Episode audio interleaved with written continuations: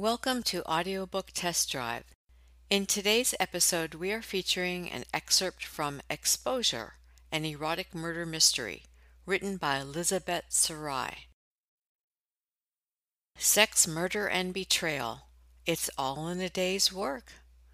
Stella is just minding her own business and having a bit of fun, working as an exotic dancer at the Peacock Lounge. Through no fault of her own, she witnesses a double murder and gets pulled into a shady dance of deceit with political bigwigs, mob bosses, dirty cops, and a scheming widow. Now she's everyone's target. Her only chance is to sift through the lies and expose the truth. And now for your listening pleasure, an excerpt from Exposure. Chapter 1 Private Dance I strip for the fun of it. Don't let anyone tell you different. It's not the money. I could make nearly as much working at the mill and keep my clothes on. But then I'd have to suck up to the bosses. Here at the Peacock, I'm the one in charge, and I like it that way. Sometimes I think it's a sort of revenge for all those times I heard those nasty calls trailing after me. Honey jugs, monster boobs, bouncer, not to mention those sweaty, awkward clinches and back seats, trying to please, trying to be popular. Now they can't take their eyes off my breasts, swinging back and forth in time to the music. Their tongues are hanging out. I can see the tense in their laps. They all want me. I know how to make them want me. I'm an expert, but I'm off limits. They can look, they can drool, they can beg me, but my job's to turn them on and bring them to the bursting point, then send them home unsatisfied. That's my view anyway. Some of the other girls think different. All in all, though, the Peacock Lounge is a pretty classy joint, not like some of those sleazy pits down near the railroad. I love the moment when the lights come down and the DJ introduces me. There's this strange pause, as if I was floating. I can feel them out there, the audience, holding their breath. Then I hear the first notes of my routine. Energy surges through me. I'm 100% alive. My nipples get hard and my sex tingles when I step out on the stage and meet their eyes. That's my secret weapon eye contact. Up close and personal, I can bump and grind, shake my tits in their faces, bend over so they get a good look at the G string settled in my ass crack. It doesn't do any good without my stare. I try to see their darkest fantasies. This one pictures me sitting on him, his mouth burrowing in my bush. That one wants me to hold his dick while he pees. That guy in the back Oh, he's bad news. He aches to tie me up and beat me with his belt. Tough luck, feller. Dream on. I don't know whether what I see is real or just my imagination, but it has a real effect. They feel my eyes. They think I know them. They get all flustered and embarrassed, wave to me, stick their tens and twenties into my G string, watching me, anxious like, all the time. Meanwhile, it turns me on. I dance a lot better when I'm horny. Sometimes I play with myself a bit before my set to get myself into the mood. Then I hold my fingers under their noses and watch their reactions. I feed off their desires. The more they want me, the hotter I get, the better I dance, the more outrageous I become. So it's particularly annoying tonight that this one guy in the front row doesn't react at all. It's early, and it's Monday. Slow. He's the only one sitting close enough for me to use my stare, and it isn't working. He's good looking in a clean cut, straight laced sort of way.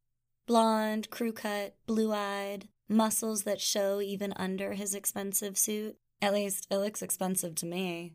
He has not taken his eyes off me since I strutted on to the stage, but his face is without expression. It's like he has walls behind his eyes. I can't see into him at all.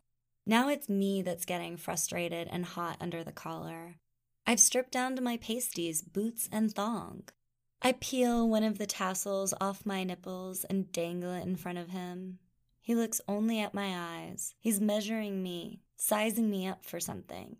I prance around on my stiletto heel boots. I shake my hips, do a slow, sensuous shimmy, cup my tits in my palms, and offer them to him. No reaction. I take off the other tassel and attach it behind, where my butt cheeks meet, a lewd little tail. There's a whistle from a table in the back, but Mr. Clean just continues to study me. Damn him! I'm sweaty from the effort. My cunt is throbbing in time with the music. I can feel that the shred of nylon between my legs is sopping. Fixing him with my best stare, I sink onto my knees in front of him and spread wide. Then I slide both my forefingers inside the G string and start to touch myself. We're not supposed to do that really explicit stuff like that. If Joey, the owner of the club, saw me, he'd give me hell. But this is a desperate case. I will not allow this guy to get the better of me. I'm actually quite close to coming when finally I see him give a little smile. So maybe he is enjoying himself after all. My music is ending. Time for the grand finale. Standing up, I unsnap the sides of the thong and pull it back and forth through my crotch a couple of times, just to make sure it's totally saturated. Then I drop it in the guy's lap and strut off stage, naked except for my boots. I can hear applause and yells from the table near the back. I'm shaking, pissed off, and horny at the same time. Who does that character think he is? When I calm down a bit, I put on my kimono and go check out the crowd. A few more tables are occupied now, and there's a rowdy group at the bar. Meanwhile, Mr. Clean hasn't budged. When he sees me, he beckons me to come over. Good evening, he says, very polite. I enjoyed your performance. Oh, yeah, I think to myself. Glad to hear it, I say out loud. Can I buy you a drink? Thanks, but I don't drink. What's your name? Stella. Stella what? Stella Xanathakos. I say, smiling despite myself at his reaction. Not your typical stage name. But why should I pretend to be somebody else? Well, Miss Xana Xanathakos, I have a business proposition for you. Look, I'm no hooker. That's obvious, Miss Xanathakos. You have a presence on stage, a special flair that marks you as a true artist. Bullshit, I think. But his politeness is softening me up anyway. I have an associate who has a particular fondness for voluptuous women of Mediterranean complexion, like yourself. I'd like to engage you to give him a private performance. I don't know, I begin. I'll pay you five hundred dollars, says Mr. Clean. Two hundred and fifty in advance, and the rest after you dance for him. Well, that stops me for a minute. Like I said, I don't do this for the money. But $500 would bring me a lot closer to that trip to Greece I've been saving for. Ever since I was a kid, I wanted to see the Parthenon, the islands of Rhodes, the ancient ruins at Salonika. My dad used to talk about Greece all the time, how the sky was blue as crystal and the air smelled like wine. All I have to do is dance? That's right, your usual routine, or something more creative if you like. When and where? Tomorrow night around 8 o'clock at the Hyatt downtown. I'll give you the room number. How long will it take? An hour at most. You can be back here at the Peacock by 9:30. I consider the question. Can I trust this guy with his closed up face? He's already holding out two C notes and a 50, confident that I'll accept. What the hell, I decide finally. I've got my mace, and I can deliver a mean kick in the balls. I can take care of myself. The next night, I show up at the designated room number at 8 on the dot. I like to be professional. I've tried to dress as elegant as I can, in a nice peach linen suit that hugs my curves and makes me look dark and exotic. I'm nervous, though, as nervous as I was the first night I stepped onto the peacock stage. Taking a breath, I rap three times on the door like Mr. Clean told me to. I recognize the man at the door immediately. I may be a stripper, but I read the papers. It's Anthony Pinelli, leading businessman, local power broker, candidate for mayor. Hey, I was planning on voting for him in spite of the stories about his mob connections. Nobody's lily white these days. From what I've read, he seems to have the kind of strength that you need to run this tough town. I've seen his picture lots of times, but in person he's even more impressive. Big, but not fat, with a shock of shiny black hair and bushy eyebrows to match. He has a nice straight nose, lips that look decisive, and dark eyes that seem to go right through me. But more than his looks, I'm impressed by the sense of power that he projects. Charisma, I think the word is. He looks me over. Those firm lips curve into a warm smile. And suddenly, I feel like I'd do anything he asks. Please come in, Miss Xanthacos, he says, standing aside so that I can enter the suite. His voice has a round, mellow sound to it. It slides over me. Call me Stella, please. I look around the fancy suite curiously, noting the modern paintings on the wall, the horse shaped sofa, the bar set up in the corner. The closed door next to the desk must lead to the bedroom. My heels sink into the thick, plum colored carpet. I'm afraid that I'll damage it. Maybe I'll have to dance barefoot. Well then, Stella, you must call me Tony. He takes my hand in a kind of old fashioned way. His touch sends shivers through my body. My nervousness is gone, replaced by a feeling of breathlessness. I won't have any trouble at all getting turned on enough to dance, that's for sure. Can I offer you some refreshment? Tony asks, gesturing toward the bar. Just water if you have some. He hands me a long stemmed glass full of carbonated water. I watch the bubbles dancing. It feels as if there are bubbles inside my chest, too. He pours himself a tall scotch. We sit together a few minutes on the sofa, not talking, sipping our drinks. I feel flushed and sweaty, as if I've already danced for him. His body gives off waves of heat. It's like I'm lying under a sun lamp. I don't know what to do next. Finally, he puts down his drink. Shall we get started? Let me get a little more comfortable. He shrugs off his suit jacket and places it over the desk chair. I gasp as I see he's wearing a revolver in his shoulder holster.